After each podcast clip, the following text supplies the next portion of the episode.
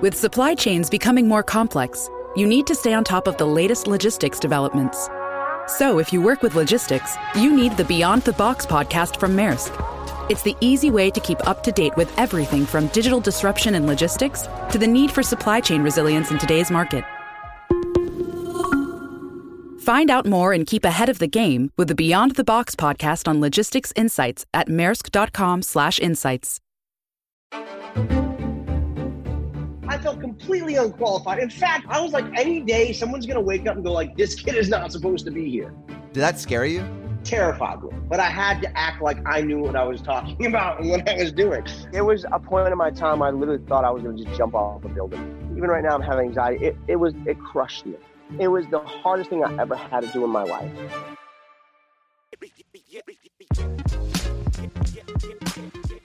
This is Finding Founders, a podcast showcasing the vibrant entrepreneurial spirit of Los Angeles and our journey to find the founders responsible. I'm Samuel Donner, and today on the show, we talk to Jeremy Green, founder and CEO of Mochi Chat, a company that allows its users to create and share personalized augmented reality avatars. And with celebrities like NFL player Rob Gronkowski promoting the app, it's no wonder that Mochi Chat has skyrocketed in popularity since its inception. Through their recent partnership with Streamlabs, Mochi Chat has continued its increasingly lucrative trajectory. This partnership enables Twitch streamers to monetize their gaming live streams using an innovative bit donation system. Mochi Chat is only Jeremy's most recent venture in a long line of entrepreneurial pursuits. And he didn't achieve success magically overnight. Jeremy's entrepreneurial journey has been anything but a straight path. His unwavering work ethic and scrappy promotional nature can be traced back to his tough childhood, where Jeremy was forced to be self reliant. He was raised by a single mother who was barely able to take care of herself, let alone give Jeremy the attention that he needed.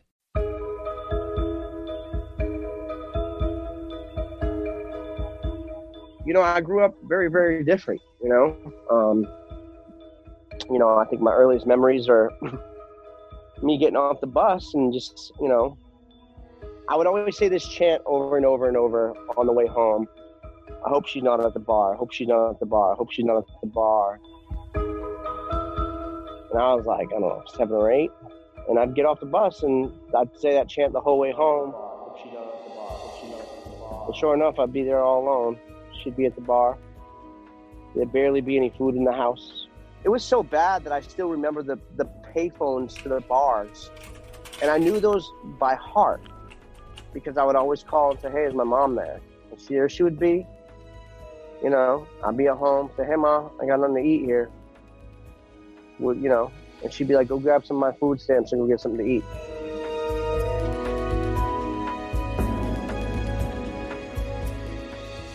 It was just real tough, man. Jeremy started life in an incredibly tough spot. There was no adult that he could look up to, no parent that could provide unconditional love and support.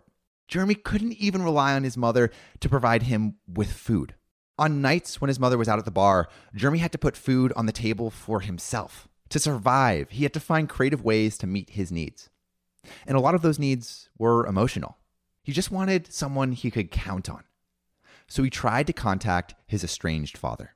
You know, there was a time where you know, I didn't know my dad, and I was, for some reason I thought if I tracked my dad down, you know, my life would get better. But it didn't, even when I tracked him down. So I found, you know, I found a way to kind of hack the phone lines because I had tracked him down in Nashville because my dad wanted to be a country singer, and I would have to be the call long distance, and I had no way to do that. So back in the day, if you were an AT and T like worker, they gave you like an access code to dial out as if you were an employee. So I was able to figure that out through the phone systems to make a bunch of long distance phone calls, and I ended up charging them to the Waterville pool. And I got caught just trying to track my dad down. You know, I didn't really know I was doing anything really illegal. I just made those phone calls. And I remember the police showing up one day, and you know, sure enough, the police charged me with theft of services, and it gave my mom like a really excuse to kind of get out and give me away. But I just didn't want to be a mom, just to be honest. You just didn't want the responsibility. And and to me as a kid, all I kept thinking is, how come no one cares enough about me to want me around? Jeremy's mother rejected him. His mother, who was supposed to be a source of unconditional love, of protection. Desperate to find that love and acceptance, he resolved to track down his dad. Unfortunately, the police stepped in, and Jeremy was left feeling even more abandoned and unwanted than ever. But before Jeremy's loneliness could swallow him whole, he found his salvation music. I was in like junior high, and there was this chorus teacher named, you know, she was just the greatest ever. And she, I mean, she changed my life, dude. Her name is Karen. And Miss Curtis was like, look, Jeremy, like, we're having this play. It was about substance and abuse. And I really wanted to lead in this like musical. But no one knew I could sing. And I said, hey, I want to try out for it. And she said, look, Jeremy, if you be still for like a week and you behave yourself, I'll let you try out. So I did, and then when the time came, I raised my hand, and um, she let me audition. I sang the solo, and it fit so well with what I was going through in my life. And what she told me is that for the first time, she had never heard an entire room of kids go silent. And she said she had to step away because she, she cried. And she actually ended up giving me the lead to the entire thing. So at that time, I had a friend named Tanya Driscoll, and her mom was actually an AA sponsor. Tanya was like, "Oh man, if we could just get your mom together with my mom, maybe your mom will get sober. You should invite her to the play." And I'm like, "She'll never come." I invited her anyways. We like tricked her, and she, my mom didn't even know that I was performing. So I came on was my part. I just sang with such passion. Every teacher in that room cried.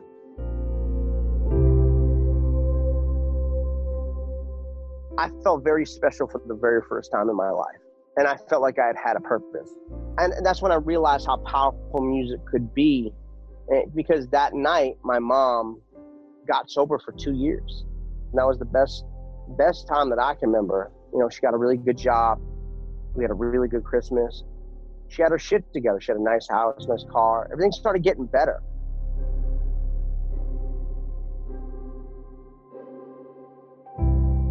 Jeremy had bottled up the pain from his childhood and now it was bursting out of him. But this emotional explosion was channeled into beauty. Music, the very reason his father deserted the family, was exactly what Jeremy wanted to pursue. Despite his father's absence, Jeremy nonetheless followed in his footsteps, subconsciously yearning for a connection to a father who he'd never know. The deep trauma Jeremy had suffered became a source of passion for a performance powerful enough to move his mother to sobriety. Although he had felt unwanted by his parents, music helped Jeremy realize that he was, in fact, valued and worthy. It affirmed that the neglect he faced from his parents did not define his worth. A spark had been ignited within Jeremy, and everyone could tell he would amount to something big. Music became a driving force in Jeremy's life. It was something he could turn to during hard times a glimmer of hope when Jeremy felt surrounded by darkness.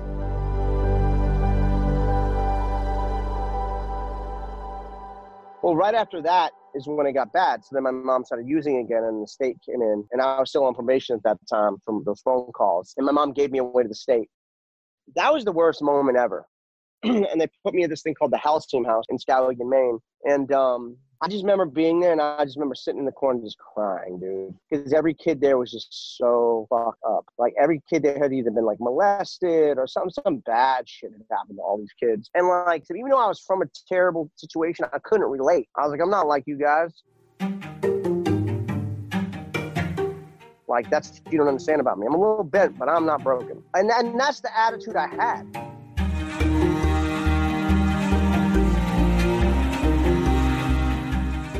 Yeah, I've been through shitty situations and blah, blah, blah, but I, I'm not like you. And here's why because I'm going to be something someday. And I just took on this persona. Not that I thought I was better than them, but I'm, I'm just like, I'm not broken. I'm not going to let this break me ever.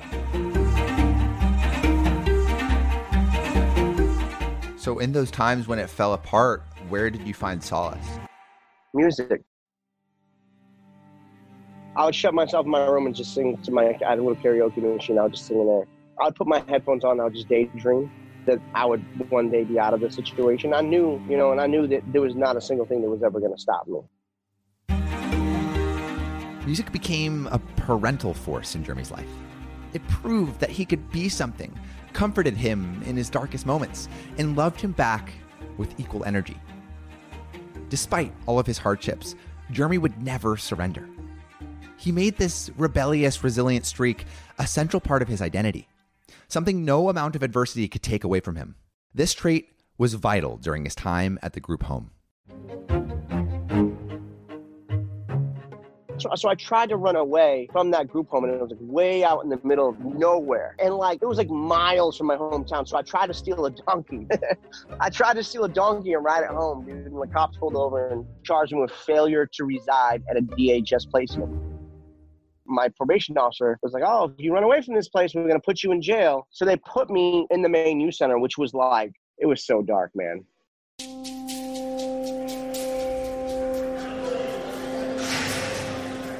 the abuse that I adored in that place from these staff members were just awful. I was locked in a five by eight cell on a little thin mat in just my underwear and just my t-shirt, piss all over the place. Like there's nowhere that a 12 year old kid should be. I mean, there were times where they, they, they wouldn't let you out for weeks at a time and you couldn't even see daylight. Everything everything that they did to me in that place was 100% illegal. Like abusive to the max. Jeremy survived the group home. It failed to break him. He knew that if he had the resilience to survive that, he could overcome anything. And his timing couldn't have been better. By the time Jeremy left the group home, MySpace was on the rise. This proved to be the perfect platform for a kid with big dreams stunted by circumstance. After I got out of the youth center, they put me in a place called Hinckley that was amazing. So after I got released from Hinckley, I got a job at Burger King and I started learning how to produce music in my house. And I was terrible, dude. I was so terrible. But I'd sit there. I sat there for about two years and didn't really leave my house and hang out because I knew I had to become dope. I had to focus like on how to produce and write songs and I completely self-taught. There was nobody going, "Oh, you should do this." Like everything was self-learned. So I started uploading my songs to MySpace and that wouldn't get any traction. So finally I found a way to, you know, hack MySpace to run my plays to the roof and it just started blowing up one day. And then all of a sudden I went from nobody knowing me to being like on top 40 on the list. And then I jumped to like top 20 and I was, oh man. And then it organically started happening because people started seeing me on the list. And then I jumped to like number five. And then all of a sudden I got a call from MySpace got on the phone. They're like, look, we know you're hacking us. We just can't figure out how, but we'd like to meet you. And I was like, wow, crazy. So they flew me out to LA and I signed a deal with MySpace. And organically, I became one of the number one artists in the entire world on MySpace. Zero to 100. How do you comprehend such a change in your circumstance?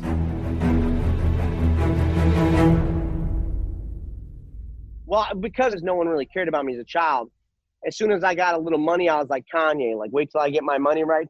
And my ego was out of control, dude. I was, you couldn't tell me nothing, dude. And you know, it's not like I wanted to be a dick. I just was a dick because I'm like, hey, I showed everybody. You know what I mean? Jeremy's success can largely be attributed to his steadfast will. He refuses to take no for an answer. So, what if his music wasn't instantly popping off on MySpace? He knew that it had potential, and he also knew he could find a backdoor to success. When he finally hit it big on the platform, Jeremy got a taste of that acceptance, attention, and validation that he'd been craving his whole life. Parental abandonment had left him muzzled and starved, but now he had the clout. He was howling the news of his success to anyone who would listen, to anyone who had overlooked him. The fame quickly went to Jeremy's head. He was soon hungry for more validation.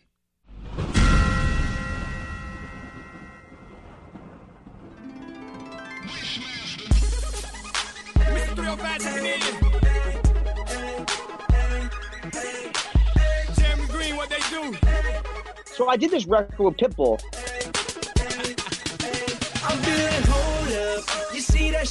Right before Pitbull had blown up.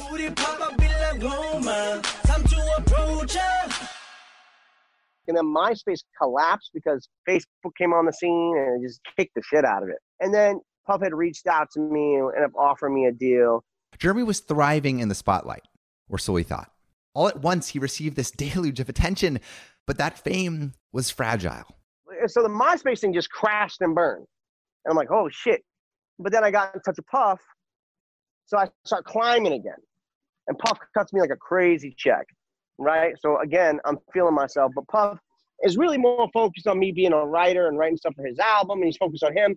The whole entire time, I knew in my head, like, yo, this dude's never gonna put my stuff out because he's just too focused on himself. But I'm gonna watch him and learn as much as possible because to me, he's like he's like a marketing genius.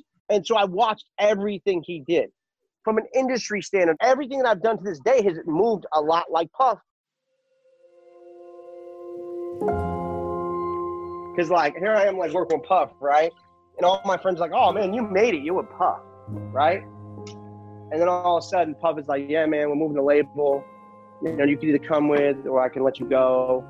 And I just knew that he just wanted me to continue writing songs and you know, he wasn't really interested in putting my stuff out. I was like, yo, just release me, bro. And I just remember being like, oh shit. I really hope this isn't over for me. And I ended up going back to Maine just feeling like super defeated. Like in a Maserati that I owned and I couldn't afford the gas. You know what I mean? Like I had these big chains and watches and all this like just stupid shit that I couldn't even afford. It was like just super tough, right? Super, it was awful.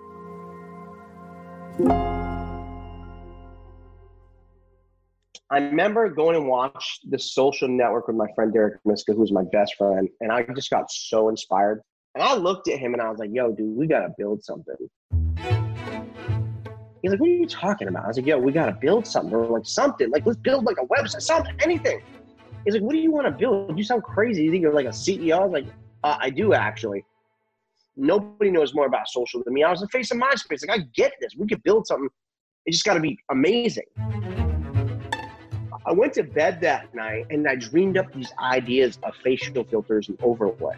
And when I woke up the next day, I called Derek, hey, I got this idea. And he thought I was like fucking crazy. And the way I talked to him, I was like, look, Derek, if me and you are on Instagram and we take a picture and we're drinking Ciroc vodka and we happen to find an animation that'll slide on top of that screen of a Ciroc bottle, how cool is that? He's like, that's awesome.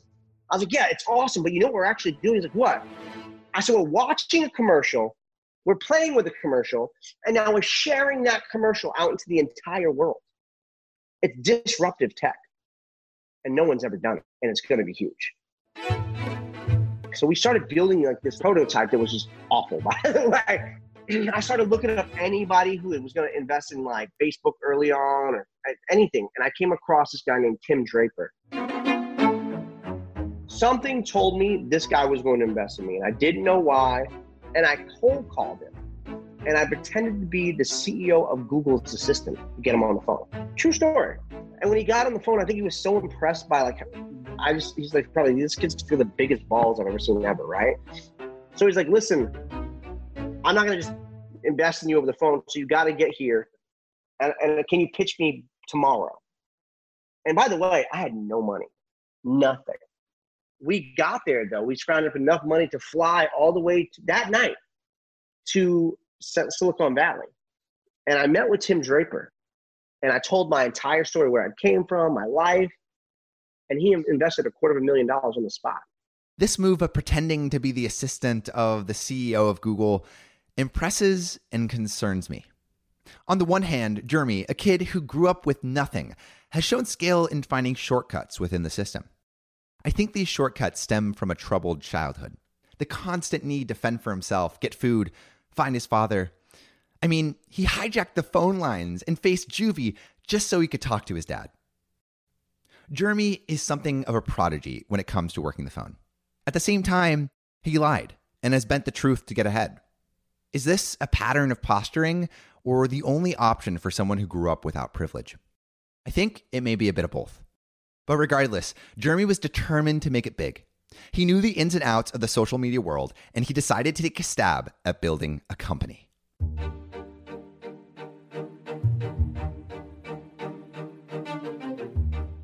I felt completely unqualified. In fact, I was like, any day someone's gonna wake up and go like, "This kid is not supposed to be here." Did that scare you? Terrified me. But I had to act like I knew what I was talking about and what I was doing.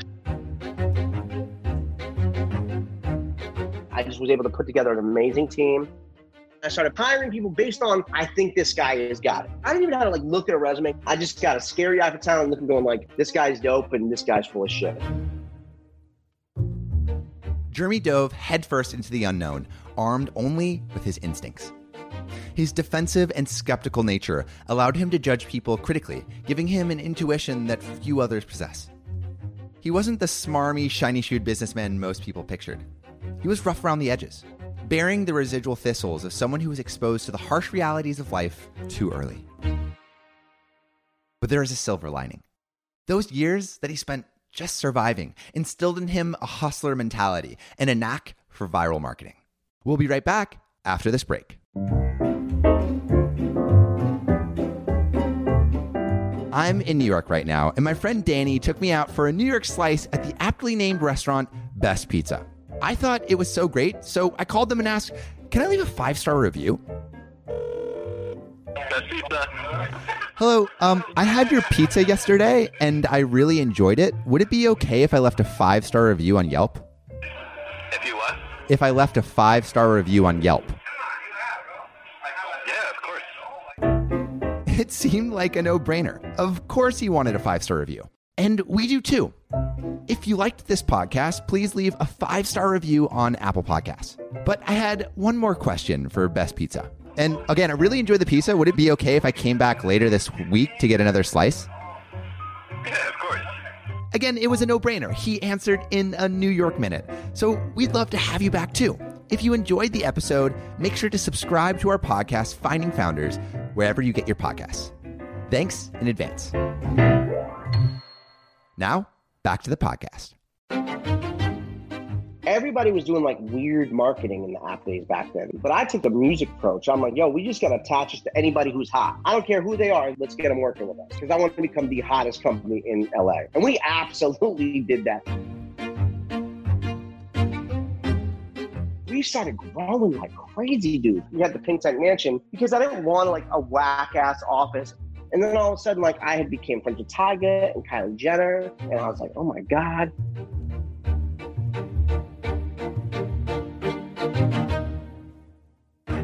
So I was like, yo, let's plan this stunt since all these big social media kids come here and let's punk them. Let's do a huge party and let's like force them into picking their phones out and making it go viral. So I basically went to Tyga and Kylie and I said, listen, I'm going to hire these cops. They're going to put handcuffs on me because guess what happens when that happens? What happens when that happens? Everybody pulls out their phone, right? And everybody starts tagging Pink Tank and Jeremy Hill. So then I, I, do this, and then I announce it's a prank, and then Tyga comes down the stairs and jumps on the table, and Kylie Jenner starts performing. If you could feel the energy in that room, it was like an atomic bomb. And people were like, yo, this kid is genius because they knew what I had done. Jeremy was focused on success above all else. He wanted to be big, to make it. He needed materialistic validation to prove to himself that he was worthy. Growing up in a less than ideal environment, he didn't have the support system that came with a loving family. He needed to hide his fragile ego behind lavish success. Internally, he still harbored the insecurity of an abandoned boy.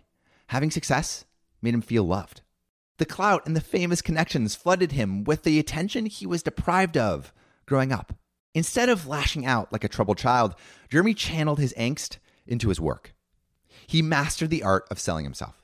He knew how to put on a mask to hide his past. By pulling off this stunt, Jeremy affirmed his place in the entrepreneurial and celebrity worlds. He was no longer the forgotten foster kid. Now his name held value. However, just when Jeremy grew accustomed to the euphoric high of reaching success after success, betrayal brought him crashing back down once more. This is when things started going downhill. And I started getting an ego, which I'll own my shit. You know, I probably was a monster to deal with because I'm very, I don't care about none of your problems. I care about getting the work done by any means necessary. And then they met this new guy. So in the startup world, when you start popping, all these guys come out of the woodworks, right? I call them Tarzans because all they do is swing from startup to startup, not doing shit and taking money. And then they met this new guy, and, and they're like, oh, we want him to be the CEO. So, what do you mean you want him? I built this whole shit. What are you talking about? So I went to my guys, and I said, is this really what you want? Because if so, I'm going to walk away. And they're like, yeah, yeah, yeah. I said, okay. And they wanted to steal the company away. How did it feel walking away from the company you built? ooh, even right now I'm having anxiety. It, it was, it crushed me. It was the hardest thing I ever had to do in my life. I didn't trust anybody. These are my closest friends who I loved. I deal with my brothers, dude. And they just wanted to gain control of the company. So I left. My tail between my legs broke, kicked to the curb. There was a point in my time I literally thought I was going to just jump off a building. It, I was really, really, really, really hurt by these guys. After facing a lifetime of abandonment, Jeremy held a fragile concept of trust. He had weathered betrayal after betrayal, but it was this trial that finally took the wind from his sails. Hardened by his childhood, he held a cynical outlook. He had every right to be wary of a world that had let him down time and time again. Jeremy felt broken, adrift in his own self doubt, and had a sense of worthlessness. Once more, he had nothing. Once more, he was nothing. Jeremy was an outsider, and this betrayal only confirmed his suspicions. No matter how hard he tried to outrun his past, he could not escape its grasp.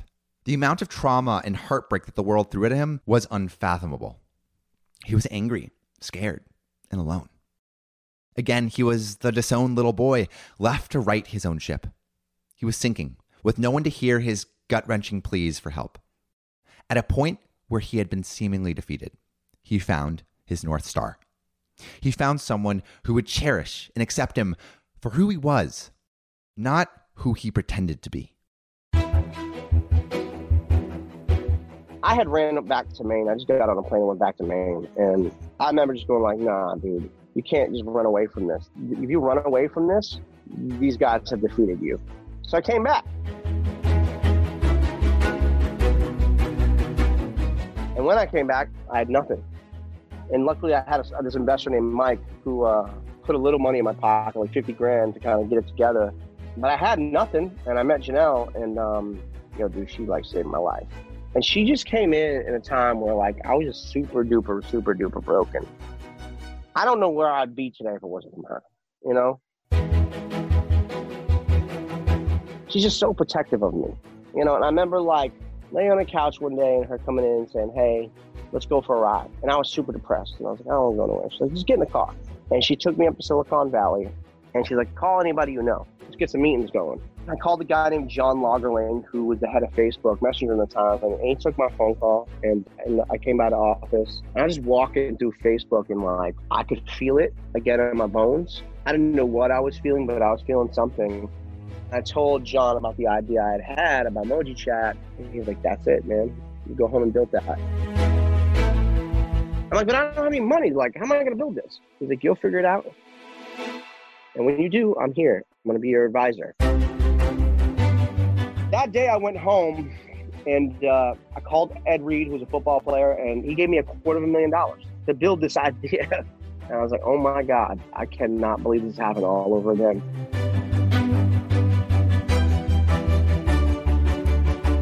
Finally, Jeremy spotted a lifeline bobbing just above the waves. The sea of despair threatened to drown him, but this new, wonderful woman saved him. She was his protector, his confidant. He mattered to her. All he ever wanted was to matter. He thought the hollow existence of fame and success would fill the gaping hole left by his disownment, but all it brought him was pain. Success, after all, is fleeting. He did not need the instability of glory, he needed the consistency of unconditional support. He realized that his happiness did not stem from success or network. What he needed was a who, the who he was doing it for, the why. Regaining motivation, Jeremy reprioritized his goals to better fit this new outlook. What do you think you learned from your first two climbs to the top? And like what were you ready to apply this time?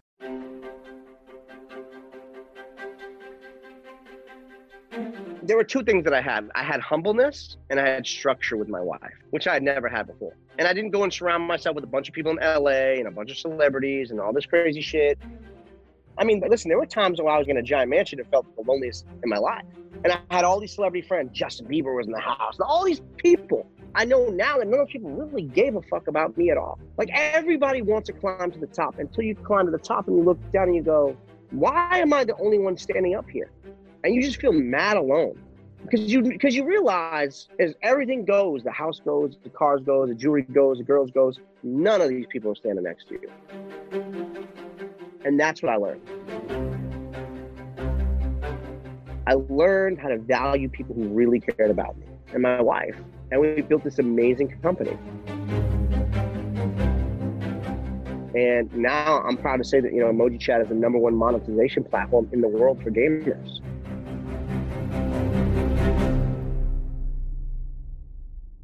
Having fallen for the glitz and glamour, Jeremy was drained of happiness. All that remained was his ego. He had acquaintances, but did not have meaningful relationships. Fame was a tsunami that wreaked havoc on his psyche, but his plummet to rock bottom saved him.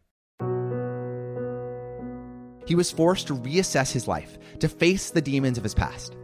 He needed to accept the experiences that had shaped him, whether good or bad. In order to be reborn, he needed to succumb to the darkness. Rediscovering himself, he was ready to relinquish his materialistic desires in exchange for what truly mattered his loved ones. Having their support propelled Jeremy to action.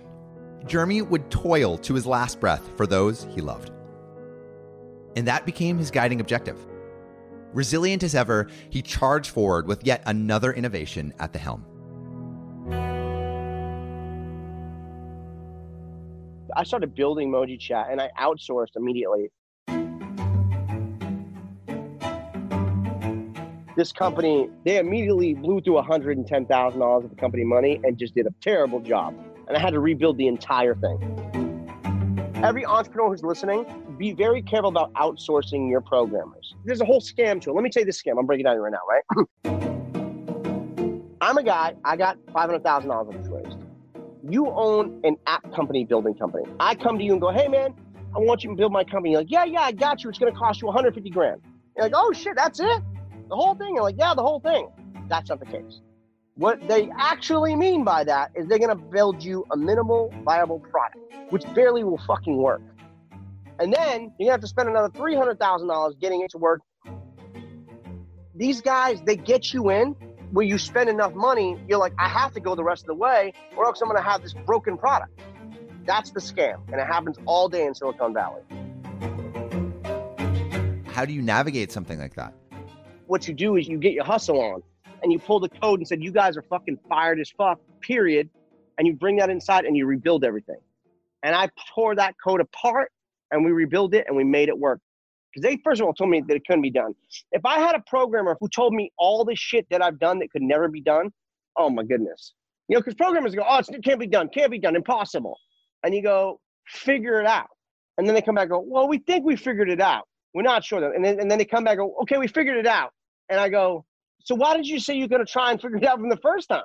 Jeremy looked at these scraps of code that his bank account brought him, and he was unimpressed. He was a hustler, a true entrepreneur, but he wasn't any programming genius. He was the heart and soul of the project, and he played to these strengths, breathing life into this venture through sheer will. With a tangible product in hand, he moved on to the next phase advertisement. So, Troy, my project manager, was playing video games one day, and he was on stream, and he basically told me he was like on it for like 12 hours. Like, Dude, why haven't I, I've been trying to call you all day? He was like, Oh man, I'm grinding it out on Twitch. I'm like, Really? And he's like, Oh, I'm making money. I'm like, Well, how much did you make? He's like, I made like a hundred bucks this month. I'm like, Dude, are you are you kidding me? So then I found a way to go, okay, streamers don't make a lot of money. How do we fix that using Moji Chat technology? I realized that when you're a streamer, there's these things called bit donations. Let's say you're Ninja and I'm a fan and I'm watching, and you've got 70,000 people on your page watching you, okay? So I buy these things called donations. And as you're playing, I send them to you. And they're like these flat, boring stickers that pop up on the screen. And all of a sudden you're like, hey, Jeremy, thank you so much for the donation. And I'm like, oh man, Ninja just said my name. So that immediately triggers an endorphin release in my head. Like, oh man, Ninja just said my name. So then I thought to myself, wait a minute, what if I could have these digital characters when I send Ninja a donation that would walk across Ninja's screen and do something really cool? That to me is cool because now I'm physically walking across Ninja's screen with my giant. Now all his viewers can see that. Then I thought, can I make streamers more money? Well, what if that character walked across the screen eating a Chipotle burrito and you charge a $15 to $20 CPM mob? In a nutshell, Moji Chat is what they call the Google AdMob of live stream. We've invented a non intrusive ad unit for live stream. To be successful, you need to be ahead of the curve. And Jeremy was definitely ahead. Jeremy found success in applying novel technology to new mediums, namely streaming. To launch his product to the next level of success, he strayed from conventional advertising methods. It was this out of the box thinking that shot him to stardom once more.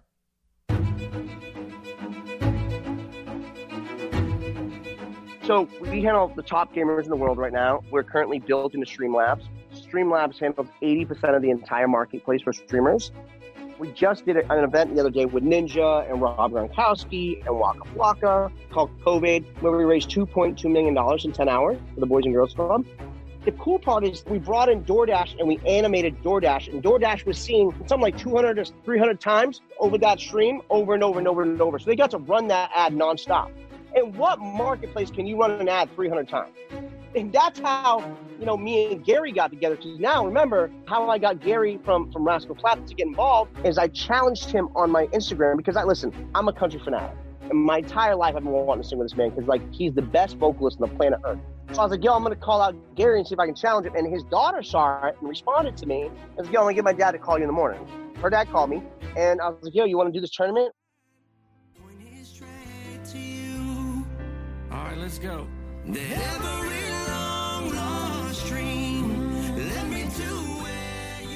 We sang the song live together. It went crazy. And then now he's like, yo, why don't we just work together? So now I'm the first artist Rascal Flatts has ever co-signed. And by the way, they've broken a plenty artists like Taylor Swift broke off their tours, Dan and Shay broke off their tours, like the biggest artists in the world, but they've never stood behind an artist. Now I've gotten a record deal out of this thing. So we released a record and it's going crazy everywhere. And I'm creating an album. It's just incredible. The only reason why that stuff happened is, yo, God has had a plan for me my entire life. And I just never stopped enough and like let him in. And he's been putting little good things in my life my entire time with my wife and tugging on my heartstrings. And, you know, I got a beautiful daughter and a wife who stand beside me. And I'm not out there doing a bunch of fuckery. I'm focused.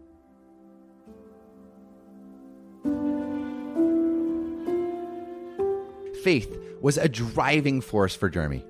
The unwavering faith of his loved ones, his unwavering faith in God, and the faith he holds in himself has propelled him to success.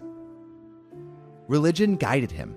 Its ethereal force gave him the motivation to push onwards, knowing that each test was designed to build his strength. Each challenge, each setback developed character and helped him uncover new pieces of himself that had been previously unknown. Jeremy has transcended the demons of his past. Triumphant against the onslaught of turmoil beating him down, he has reached the eye of the storm. He has found serenity, and this stability has allowed him to focus on achieving greatness.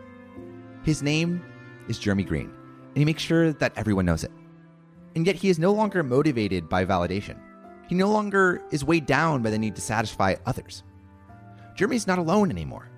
He has a support system and his faith to carry him forward. With them, he could weather any storm.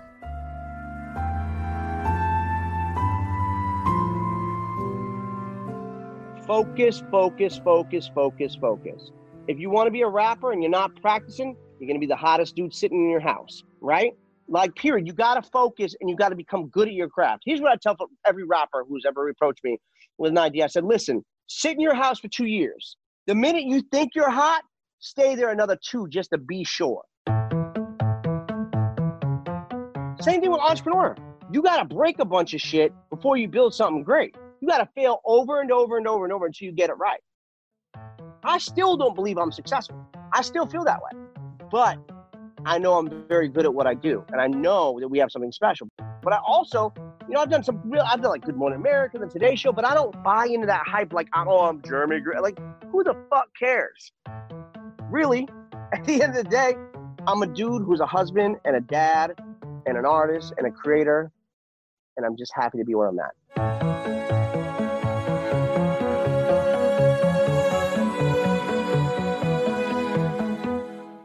Jeremy started in a trailer park with no money, no connections, and no family. Now, look at him. He's the definition of coming up from nothing, the embodiment of the elusive American dream. Growing up, he learned that nothing gold can stay. Jeremy grew up relying on himself. Even as he began to gain traction in the entrepreneurial sphere, he was still alone. Though he hid behind the facade of glamour and fame and wealthy friends, he still had no one. No one who knew who he truly was. Facing abandonment after abandonment, Jeremy was psychologically scarred. He was drowning in despair until at last he found his lifeline. And that lifeline isn't unique.